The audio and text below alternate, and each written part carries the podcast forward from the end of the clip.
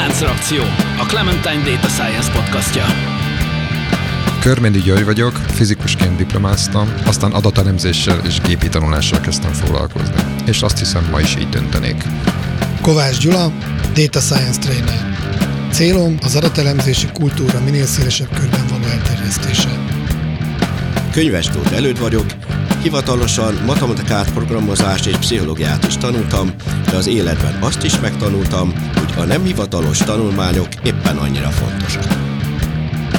Póli Ferenc, digitális terméktervező, tanácsadó, startupper és podcaster, akiben évtizedek óta harcol a programozó és az újságíró. Szervusztok! Újra itt ülünk e körül az asztal körül, és megint azért gyűltünk össze, hogy a business intelligence, data science és hasonló csodálatos angol kifejezések körüli világban turkáljunk egy kicsit, hogy mi történt mostanában.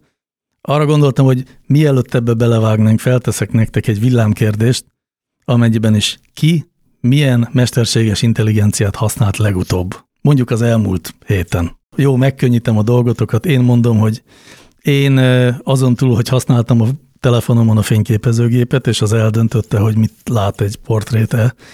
Tehát ott, ott volt ugye egy, egy mély tanuló algoritmus, de amit konkrétan használtam, az a, biztos hallottátok mindjárt, Deep Nostalgia nevű ilyen reklámbűvészkedés, vicces dolgot, amit a MyHeritage családfog kutató csinált, és ami meganimál portréfotókat mint hogyha azok a Harry Potterből jöttek volna elő. Na, azt kipróbáltam anyukám egy régi fényképével.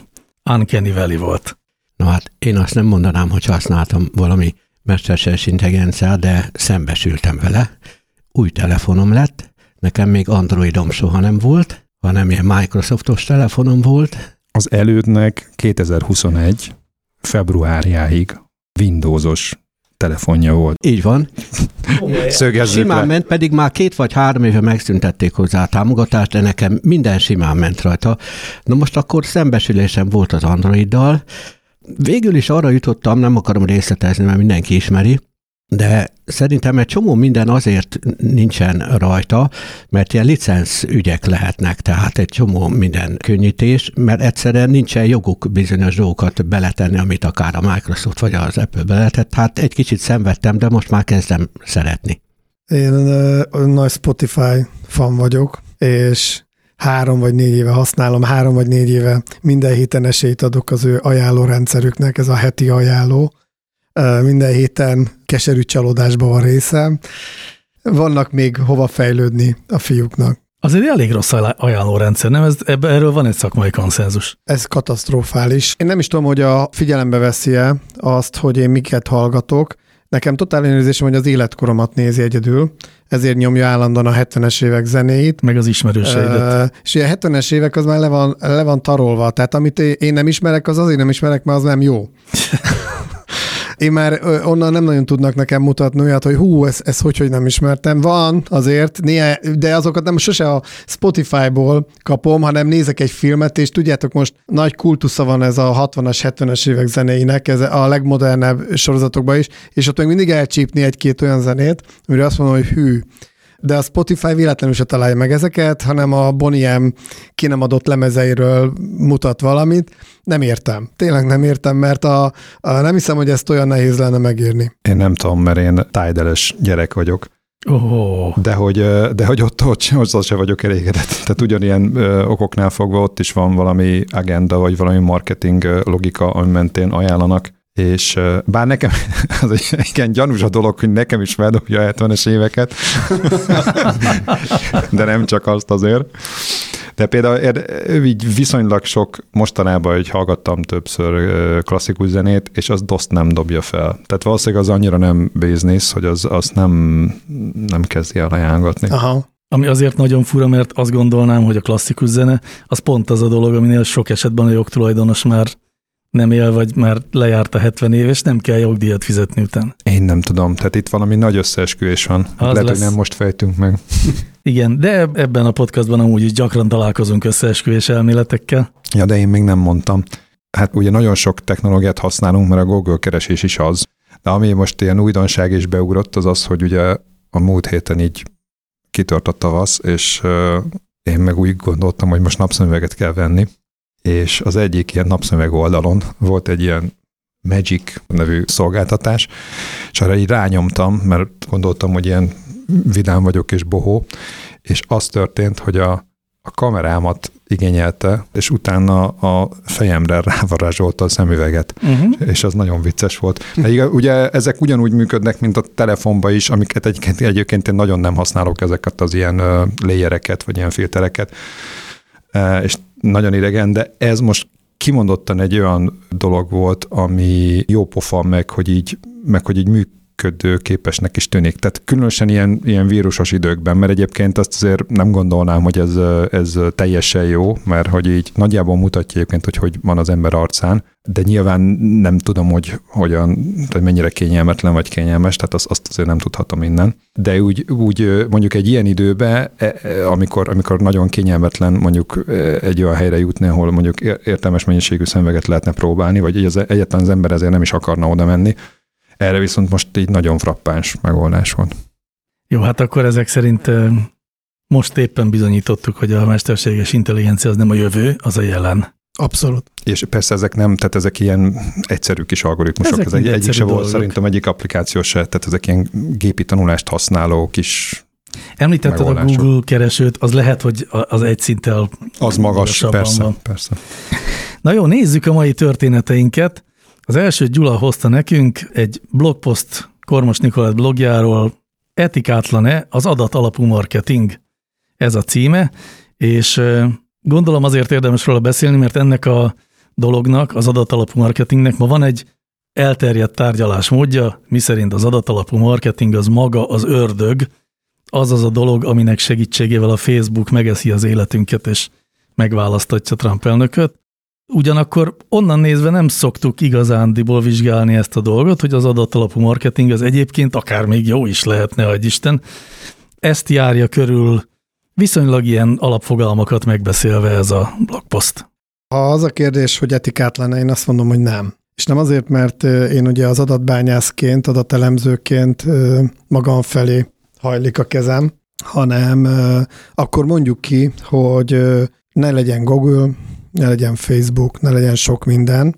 Ez egy ipar. Erről tartottam egy előadást tavaly az 5G konferencián, ahol levezettem, hogy itt nem arról van szó, hogy keletkeznek adatok, és egy vállalat elkezdi elemezgetni, és egy szabályozás kérdése, hogy mit elemezhet, mit nem. Itt konkrétan ezek a cégek erre jöttek létre, hogy termeljenek adatokat. Van ez a win-win szituáció szerintem, hogy mi odaadjuk az adatainkat, és ezért kapunk szolgáltatást. Az, hogy most ezzel vissza lehet-e élni, vagy sem, az egy teljesen más történet. Itt arról van szó, hogy felépült egy új iparág. Irgalmatlan mennyiségű adatot termel a világ, ezzel nem nagyon tudunk már mit kezdeni. Tehát ha most nagyon-nagyon elkezdjük faragni a dolgokat, akkor a végén oda jutunk, hogy ne legyenek ezek a szolgáltatások, hogy minden legyen fizetős, és az emberek általában, ahogy észreveszem, nem hajlandóak fizetni az interneten található szolgáltatásokért, vagy csak egy nagyon szűk köréért, tehát hallgatólagosan az embereknek semmi baja nincsen ezzel. Én valamelyik nap elkezdtem számolni, hogy mennyit spórolok a neten, az ingyenes szolgáltatásokkal. Van az árukereső, kapásból több tízer forintot tudok megsporolni egy tévénél, mint hogyha bemegyek a első áruházba, és ott megveszem használok ilyen Vaze vagy Waze szoftvert, amivel 10 percet nyerek, hogyha most beárazom a szabadidőmet, azzal is pénzt nyerek, és így, így lehet sorolni, hogy konkrétan nekem ez megéri, hogyha számszerűsítem ezeket a szolgáltatásokat. És mondok még egy dolgot, amiről soha senki nem beszélt, hogy ez nem új. A piackutatás nem tudom, tudjátok-e, hogy működik. Felhívnak embereket, válaszolnak, és ebből a piackutató cég pénzt kap. De ebből a pénzből nem ad a válaszadóknak. Semmit. Úgy, mi a különbségek között, meg mi a különbség a között, hogy ugyanúgy adatokat, véleményeket adok a Facebooknak mondjuk, és ebből ő pénzt csinál. Én nagyon nagy különbséget nem látok. Egyrészt most sok mindent mondtál. Azt nem tudom, hogy amit a árukeresőről mondtál, azt mondjuk az isztambuli bazárban, vagy egy rendes lengyel, vagy kínai piacon mennyire lájkolják. Mert azért igazából az, tehát az, hogy te mondjuk kellően ö, olcsón meg tud venni a, azt az adott terméket, ott annak ugye volt egy több ezer éves, vagy van egy több ezer éves, má, egészen másfajta kultúrája, hogy amikor alkudozol. Uh-huh.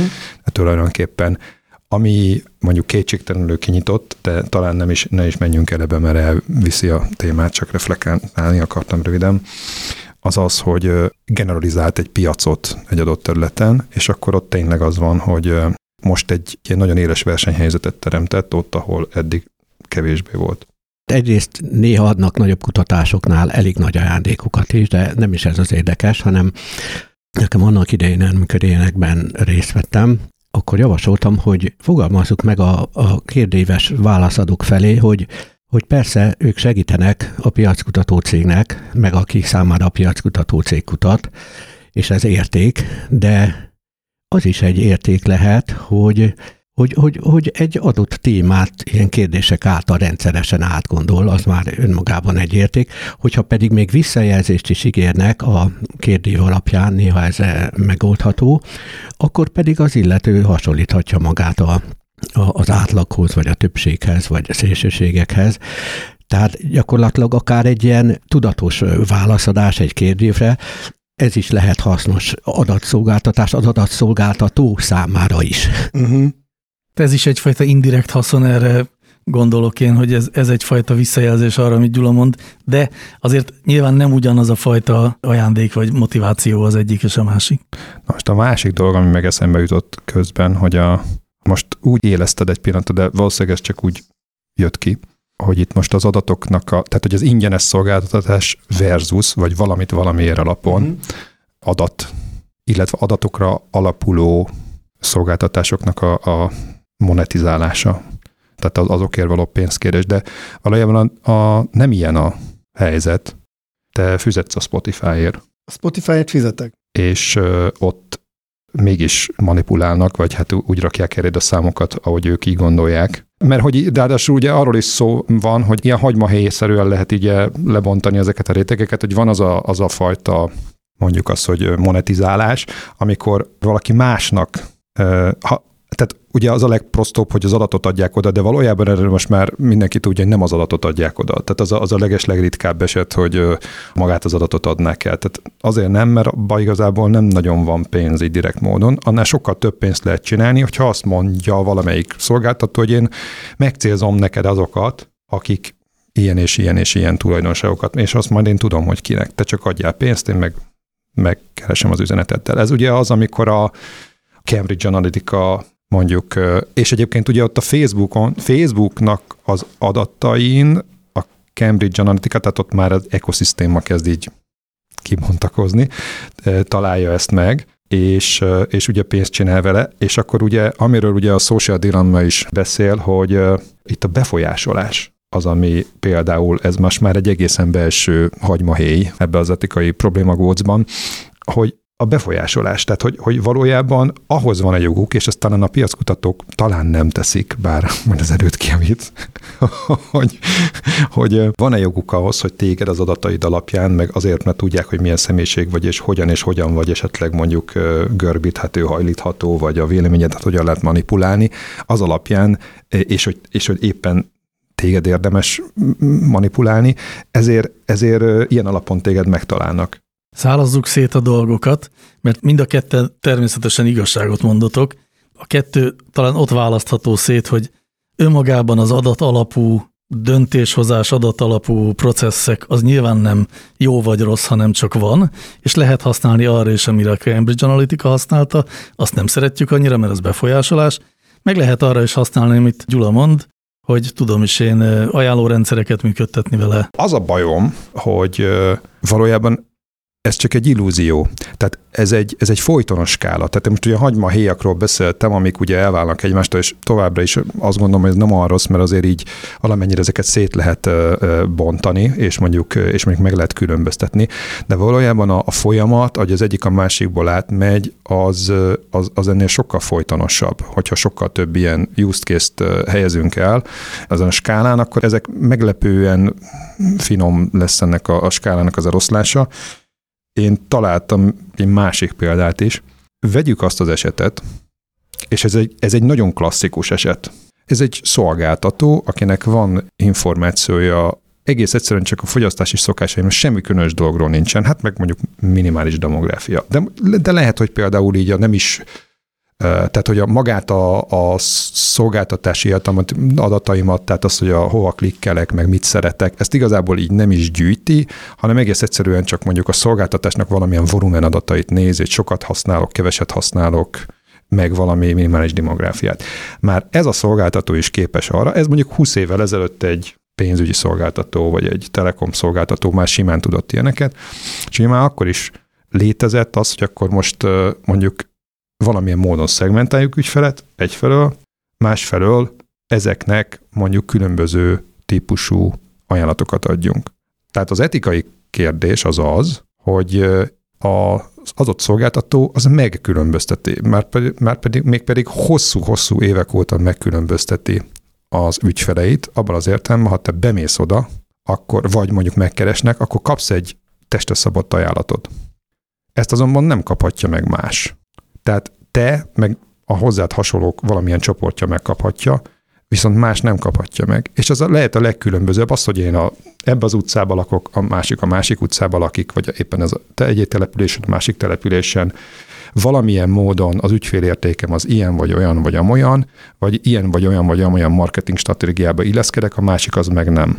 Tehát már szerintem az is egy alapvető kérdés, hogyha mondjuk van egy akció, akkor abból ha, még, még ha nem is keresnek meg az akcióval, de bemegyek abba a fiókba, vagy megkeresem a céget, és van-e jogom azt megrendelni ezt a szolgáltatást mondjuk, amit mondjuk azzal a feltételekkel, ami a másiknak. A, és egyébként semmi más nem történik mondjuk például a telekommunikációban sok szempontból még az elmúlt 15 évben biztosan, mint én macska-egér módon próbálják a szolgáltatók, meg az ügyfelek így egymást kergetni, meghirdetnek egy, egy jobb akciót, utána akkor, akkor rá, de ki, megpróbálják kizárni. Hát ugye klasszikusan például ugye meglé, új, új ügyfélszerzés akció, ugye? Ami a legegyszerűbb. De valójában ez minden szolgáltatás, tehát hogy, hogy, hogy lehet, hogy csak egy, mit tudom, egy, egy kis plusz adatcsomagot felajánl neked. Jó, de ott az egy fontos különbség, hogy mondjuk a telkó az a saját adataival igen, tud igen, dolgozni, igen. és a saját adataival... Na jó, de én, én, én, etikailag ugyanaz a probléma, csak, csak ez most egy igen. egészen egyszerű Bocsánat, probléma. egy szempontból nem. A Facebook illetve, oda tudja adni a te adat profilodat igazad van. a politikusoknak Tehát igazad van. Akiknek eddig nem volt hozzá. Nem ugyanaz a probléma etikailag, de ez is egy etikai probléma. Tehát Abszolút. Egy, egy jóval persze. kisebb, meg, meg megengedhetőbbnek vélt etikai probléma, mert hogyha nem tudná ezeket az adatokat, akkor nem tudna megkülönböztetni. Abszolút. Tehát az adatalapú marketing egy régi sztori. Nem de, a, de, de ö, direkt nem akartam ebbe az irányba elmenni, mert én csak a pragmatizmus részét akartam, hogy kapok valamit, adok valamit, és ö, alapvetően az emberiség nagy része rohadt elégedett ezzel, hisz működnek ezek a rendszerek, működik a Facebook, működik a, egy rengeteg szolgáltatás, stb. Személy szerint viszont egy nagyon érdekes jelenséget vettem észre magamon.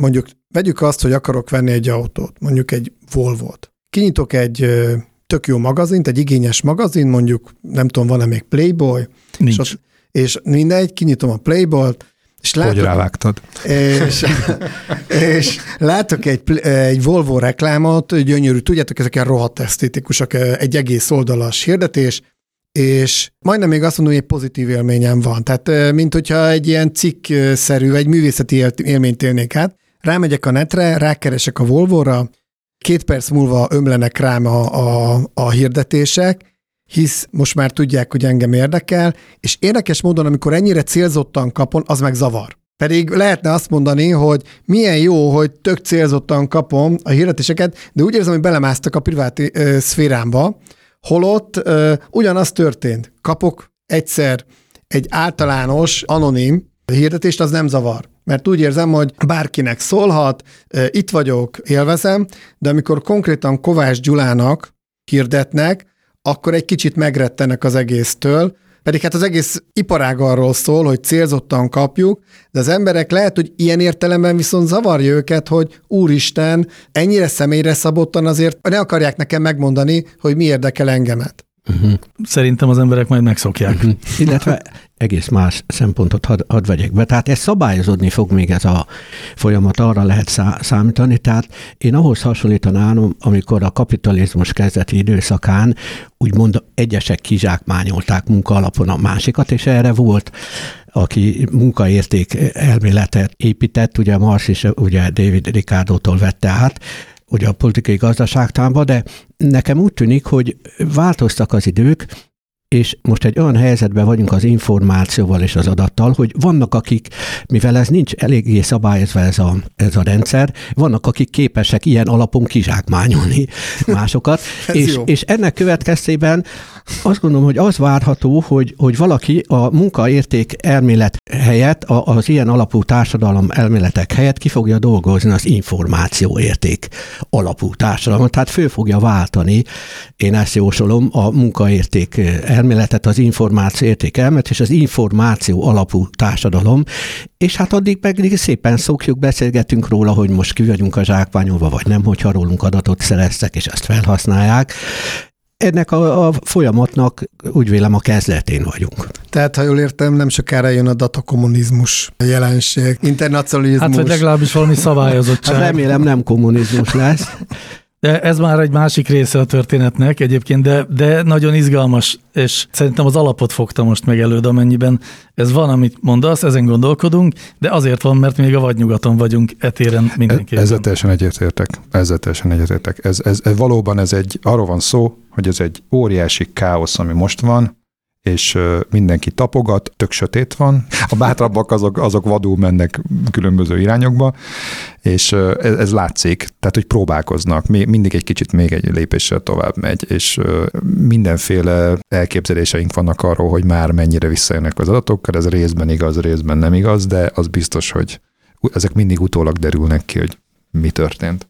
Szerintetek az mennyire vagy nyugati sztori, hogyha egy egyetem a halott professzorát küldi csatasorba, hogy tanítsa a hallgatókat. Igazániból itt a legnagyobb problémának nem ezt érzem, hogy a halott professzorát küldte, hanem, hanem az, hogy hazudtak a tehát tulajdonképpen itt egy hazugságról van szó, mert ez, ez úgy derült ki, hogy valaki felszedette volna venni a kapcsolatot a professzorral, és nem tudta. Azt mondjuk el, hogy ez most a pandémia alatt történt, online tanóra keretében kapták az előadásokat a diákok, és nem tudták, hogy azt a videót, amit néznek, azt egy már azóta halott professzorra rögzítették. Igen, nem tudták. Na most, tehát tulajdonképpen itt egy hazugságról volt szó, ami igazándiból zavaró, mert egyébként lehet arról beszélni, hogy most egy bármilyen oktatási intézmény vagy egy oktatási helyzetben milyen fajta oktatási anyagokat használnak fel. Nekem erről az egész idő eszembe jut, hogy a 80-as években ugye AI Winter volt, ugye mesterséges intelligencia tér, de ehelyett a 90 éves ele, évek elején egy egészen másfajta hype kezdődött, a úgynevezett multimédia. Tehát ez akkor egy olyan nagy szó volt, mint most a mesterséges intelligencia, hogy kép, hang, szöveg, számítógép egyszerre, és akkor egy óriási hype volt nem csak a multimédiának, hanem az úgynevezett programozott oktatásnak. Ugyanis azt tapasztalták, hogy, hogy 10-20-30 évvel azelőtt a komodorokon meg a régi számítógépeken, ami úgynevezett oktató programokat írtak, nem nagyon tudták mire használni, ilyen, ilyen bemutató példányok voltak. A 90 éves években ugye volt ennek egy hype, hogy most újraindul az egész, például Open Learning néven számtalan nevet ennek kitaláltak, óriási hype volt. Én akkor azt mondtam, hogy igazándiból még mindig nincs itt az a korszak, és még mindig nincsen, hogy ez a programozott oktatás, illetve a technika felhasználása az oktatásban, ez igazániból akkor fog majd megérni erre igazániból a helyzet, amikor azok, akik oktatnak, azok már tudnak programozni, és tudják azokat a technikákat használni. Tehát nem lehet azt játszani, hogy valaki programozó csinál egy oktatóprogramot, nem, nem, nem. Tehát ezt, ezt egy oktatónak kell aki oktató programozni is tud, ilyeneket létrehozni, és akkor fog fejlődni ez a helyzet. Na most aztán az, hogy akármilyen alapú oktatásban halott emberek képét vagy előadásait felhasználják -e, tehát ez egy műkérdés, hát ez mindig is így volt, tehát a könyvek is, nek a nagy része is már nem él, akik azt, azt írták. Itt az a lényeg, hogy hogy hasznos eszközöket föl lehet használni, és ne hazugságra épüljön. Én amikor ezt olvastam, eszembe jutott egy Black Mirror epizód, nem tudom, nézitek el, ez egy lassan kultikus sorozattá válik.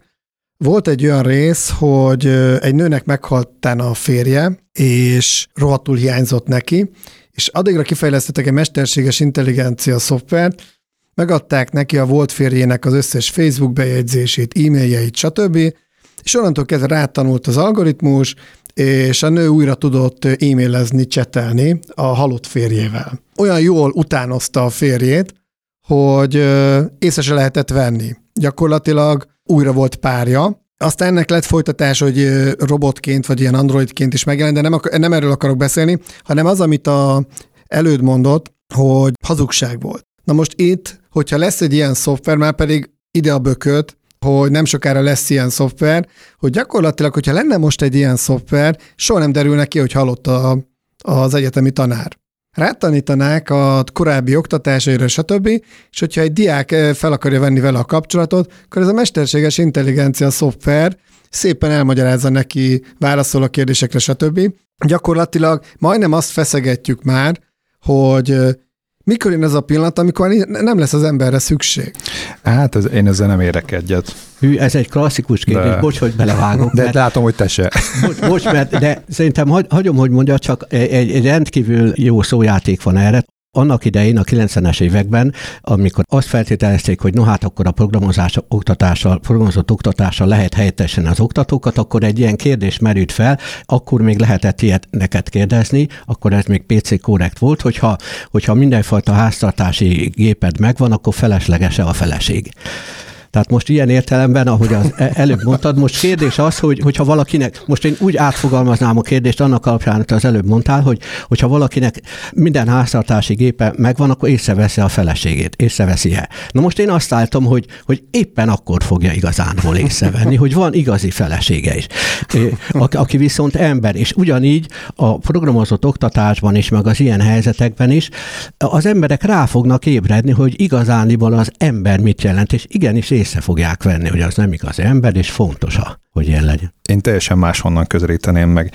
Én azt a kérdést tenném nektek is fel, hogy bár erre aztán eltérő válaszok lesznek, de, de hogy a, mondjuk van egy százfős oktatóterem, ott századékba vagy darabra hány hallgató tesz föl mondjuk egy szemeszterben egy előadássorozaton egyáltalán kérdést az oktatónak. Nem az, hogy hányszor, mert lesz valaki, aki az első sorba ül és mindig kérdez, de, de hogy hányan?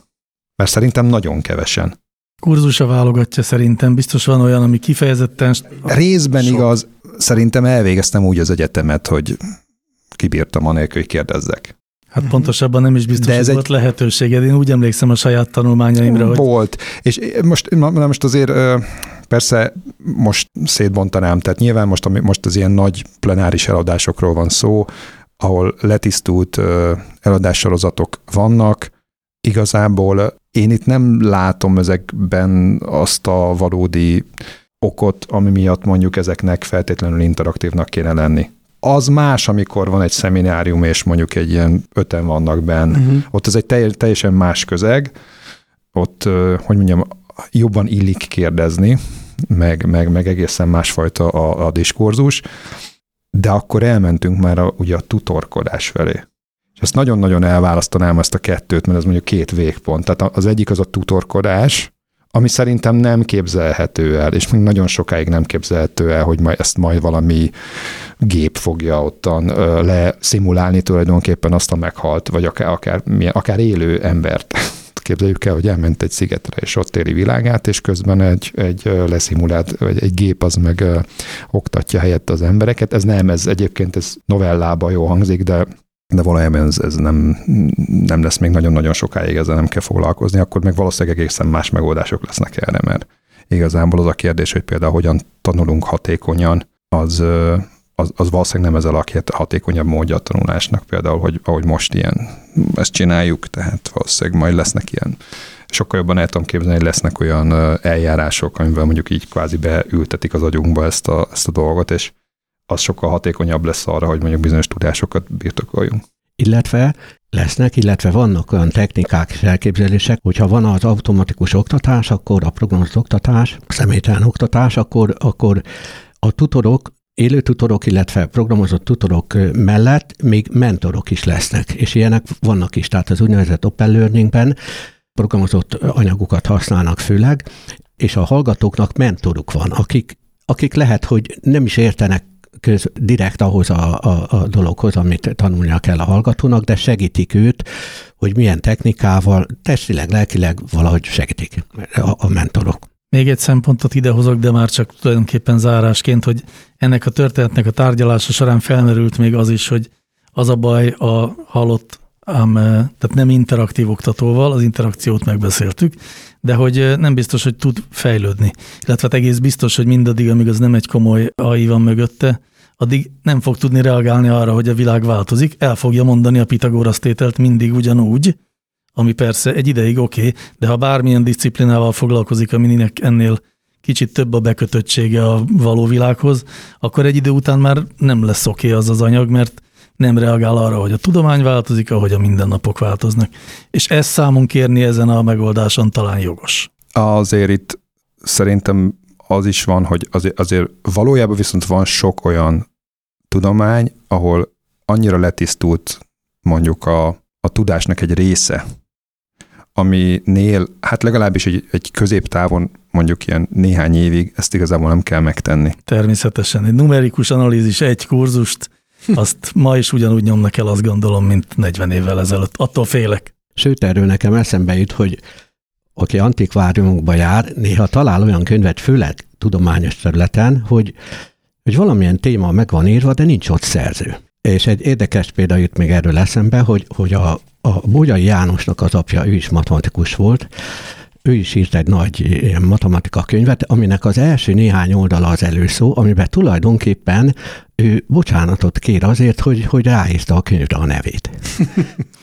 Tehát ugye olyan örökérvényű matematikai igazságokat írt le, hogy hát itt nem számít az, hogy ezt ő írta, nyilván más is írhatta volna, előbb-utóbb más is felfedez ezeket, és több oldalon keresztül gyakorlatilag megnyuhászkodik, bocsánatot kér, hogy ő ráírta a nevét, valamivel ezt megindokolja, ezt már nem emlékszem, hogy pont. Azt gondolom, hogy ez a fajta mentalitás manapság javarészt már kiveszett a tudományból. De újra előjön. Tehát a, a, a programozott oktatásnál, tehát az, hogy most kicsinálta azt az anyagot, hót nem fog érdekelni semmi hallgatón. Annyi, hogy brendelésébe vagy a, vagy a címkézésébe fontos. Tehát, hogyha felmész a Coursera-ra vagy a, vagy a Udemy-re, akkor ott meg a valamelyik ilyen nagy online oldalra, akkor ott, ott vannak ilyen híres sorozatok, amit nem tudom, hogy a Data Science-be csináld meg ezt, mert akkor leszel okos, hogyha az Andrew Engine-nek a tudom, egy kurzusát megcsinálod. Így van. Uh-huh. Okosság. Jön egy harmadik téma, ami hát nem tudjuk, hogy az okosságról vagy a butaságról szól-e. Valószínűleg valahol a kettő hat és a Gartnert fogom idehozni, mint példát, aki évről évre kiad egy Magic Quadrant nevű hát elemzést mondjuk, amiben a, egy adott iparági területnek a szereplőit elhelyezi egy koordinátorrendszerben, két változó mellett, és akkor a, a varázs kvadráns az arról szól, hogy ugye annak négy területe van, a jobb felső kockában lenni a legjobb, a bal alsóban lenni a legkínosabb. Idén most évelején kijött egy ilyen a Analytics and Business Intelligence témában, és úgy látom, hogy Gyuri kedélyeit felborzolta az, ami oda rá van rajzolva. Ritkán adatik meg nekünk ebbe a podcastba, hogy ilyen frissek és ropogósak legyünk, meg azt gondolom, hogy amikor ezt hallgatni fogják majd a hallgatók, akkor, akkor ez már egy azért néhány hetes ír lesz, de nekünk ez most friss, mert hogy az elmúlt uh, hetekben én, uh, én szinte minden héten rákerestem, hogy kijött már, mert mostanában vártuk, és most kijött tegnap este küldtem itt körbe, hogy, hogy kijött ez, a, ez az új értékelés. Most nehéz megmaradnom a hírnél, de megpróbálok, tehát nem, megpróbálom nem belelóvalni magam ebbe, a, ebbe az egészbe, mert azt gondoljuk, hogy egy, egy egész adást is érdemes majd erre az egész felmérésre, meg ennek a logikájára szánni, hogy mi ez, miért fontos, és mi a gáz vele, mert természetesen az is van. Most igazából csak egy reflexiót szeretnék majd a többiektől is kérni, hogy mit gondolnak erről, mert egyébként a mindenkinek ez a, az elsődleges olvasata, hogy most akkor ránéz, itt ezt úgy kell elképzelni, hogy egy ilyen négyzet, abban vannak pöttyök, igazából van ugye két dimenziója, ahogy már itt elmondtad, ami mentén kiértékelik ezeket a szállítókat, és akkor gyakorlatilag ezeket pöttyök reprezentálják, és azok a, a itt, itt valóban a, a jobb felső sarokban jó tartózkodni, minél magasabb régióban, és itt lehet egymáshoz képest nézegetni a, a szállítókat, hogy hogyan helyezkednek el. A műsor előtt kérdezted, hogy mi is az a két dimenzió, ami alapján feldobják a pöttyöket, és ez az egészben a legérdekesebb.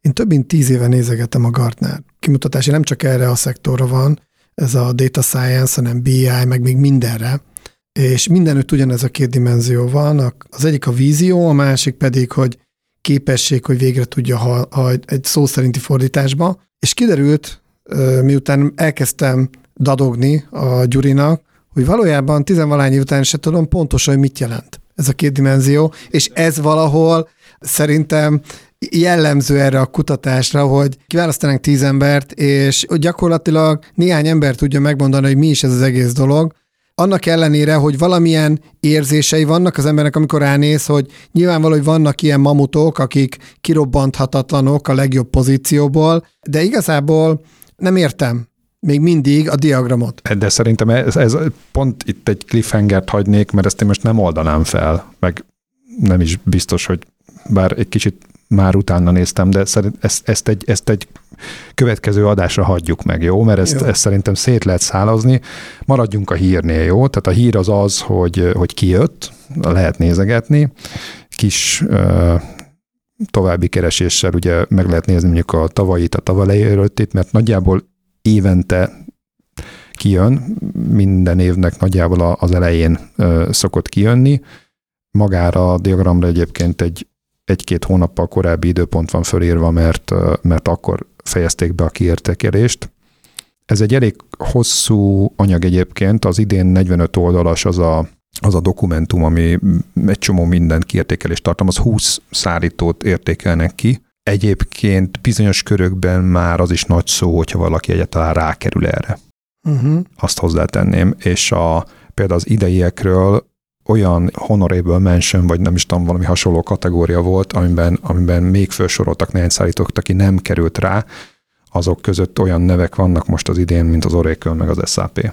Az egyértelmű, hogy az idei nagy győztese az IBM, méghozzá a Watsonja. Ebbe sem mennék bele, de nekem hosszú évek óta olyan érzésem volt, hogy az IBM valahogy nem talál fogást. Csak követő vagy, vagy valahol a, a, az élboly mögött van, holott azért letettek elég sok mindent az asztalra ezen a területen, és mint hogyha most ért volna be a munkájuk, most került a top három közé gyakorlatilag.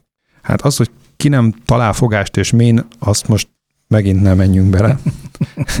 de, de én nem gondolom egyébként, hogy az IBM, tehát, tehát a röviden, egyrészt is egy disclaimer, tehát mi ugye IBM termékekkel foglalkozunk nem kis mértékben, de itt hadd jelentsem ki, hogy egyébként régóta mondom, hogy data science-t, illetve adatelemzést, azt voltak éppen egy logarlésztől fölfelé gyakorlatilag bármivel lehet csinálni. És a, az általános példa erre az, ugye az Excel, tehát nagyon kevés olyan van, természetesen van, van egy számos olyan dolog, amit nem lehet megcsinálni Excelbe, de ha az összes problémát nézzük, azoknak egy igen jelentős részét meg lehet valósítani Excelben, az igazság. Vagy valamilyen Excel segédprogrammal. Tehát most nem feltétlenül csak az, az alap Excelre gondolok, hanem, hanem az rengeteg ilyen addon létezik.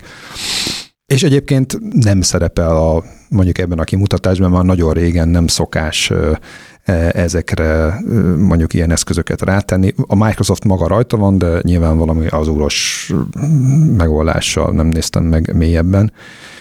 Meg még egy dolog van, amit talán így előrevetve megjegyeznék, az az, hogy Isten igazából ezek a legtöbb esetben annyira komplex megoldások, vagy legalábbis az általam ismertek között jó pár olyan van, amiket igazából élő ember nem ismer teljes egészében.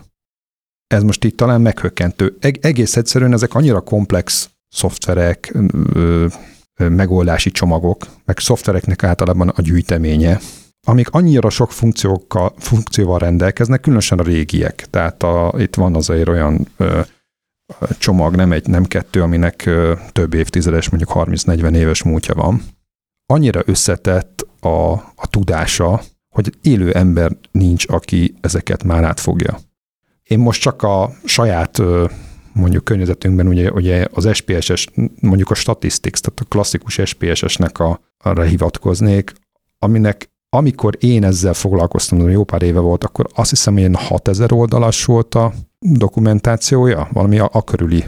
Igen, csak a szintax dokumentáció 2800 oldal. És ebben voltak olyan részek, mondjuk például emlékszem, az, az, azért emlékszem, mert így megegyeztem ilyen, ilyen példaként, például, például egy Matrix számítási modul volt benne, amik önálló dokumentáció 80 oldal volt, és én nem tudom, hogy az országban van-e olyan, aki ezt valaha használta volna. Én egyszer.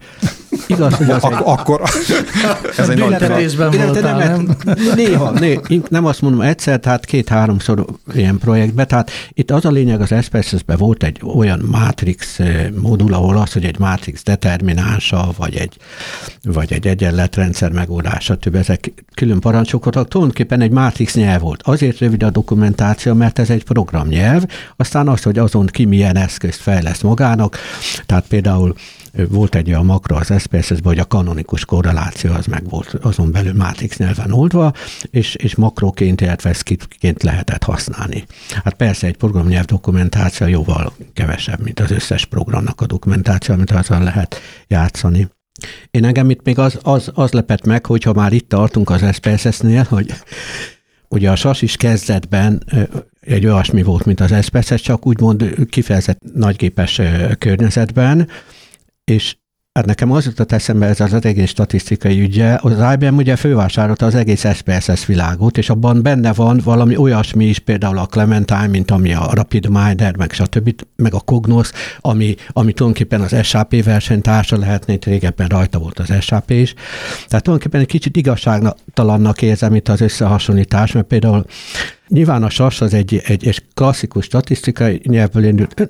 Mindegy, nekem az az érzésem volt, mint hogyha ez olyan, mint hogyha, hogy az IBM itt elő van a SAS mellett, mint hogyha, mint hogyha nem az IBM vásárolta volna fel az SPSS, hanem az SPSS fejlődött IBM-é. Tehát a SAS szempontjából ez egy ilyen típusú ábra. Igen, azért integettem itt közbe fejjel, mert megint elkezdünk belemenni. Tehát most tényleg csak a, a hírre reflektáljunk, és akkor mondjuk el még egyszer, hogy mi ez, tehát mert ugye ezt azt hiszem, hogy még nem hangzott így teljes hmm ilyen spanyol nemesi mi voltában el, tehát ez a Gartnernek a 2021-es Data Science and Machine Learning Platforms Magic kvadrantja, illetve ahhoz tartozó kiértékelés. És akkor a hír az az, így, így röviden szólva, hogy Nagyjából egyébként nagyon drámai változások egyébként nem történtek mondjuk itt a, fő, főleg a líder kvadrantban, tehát a, a, vezetőknek a, a csoportjában. Valóban az IBM az, ami kvázi visszakerült, mert egyébként itt volt ők, ők, ők csak az elmúlt néhány évben innen kikerültek. Az, hogy miért most kerültek vissza, ezt majd abban a másik adásban megbeszéljük, mert egyébként ez most itt közvetlenül egyébként nem az IBM-nek a hibája vagy eredménye, szerintem már viszonylag régebb óta itt kéne lenniük, ha, ha volt is indok arra, hogy kitegyék őket. Bár folyamatosan fejlődnek ezek a, a platformok, meg változnak, de tulajdonképpen ami miatt most ide kerültek, az, az már két éve is igaz volt. Nagyon jó, ki fogjuk vesézni egy későbbi alkalommal. Ehhez, ha drága hallgatóknak van bármiféle javaslata, hogy miről is beszéljünk, akkor kapcsolatba tudnak velünk lépni a podcastkukaclementine.hu e-mail címen. Ennyi fért a mai adásba. Szerintem hétről hétre jobbakat beszélgetünk. Én ezt nagyon köszönöm nektek, reméljük, hogy a hallgatók is így gondolják.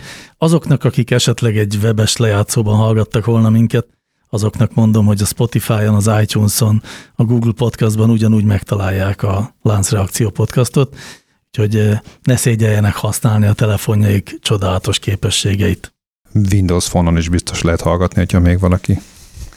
Hát talán igen, bízunk benne, de most már köztünk nincs senki, akinek erre a tudásra szüksége volna. Legközelebb jövünk újra az adatelemzés és a mesterséges intelligencia híreivel.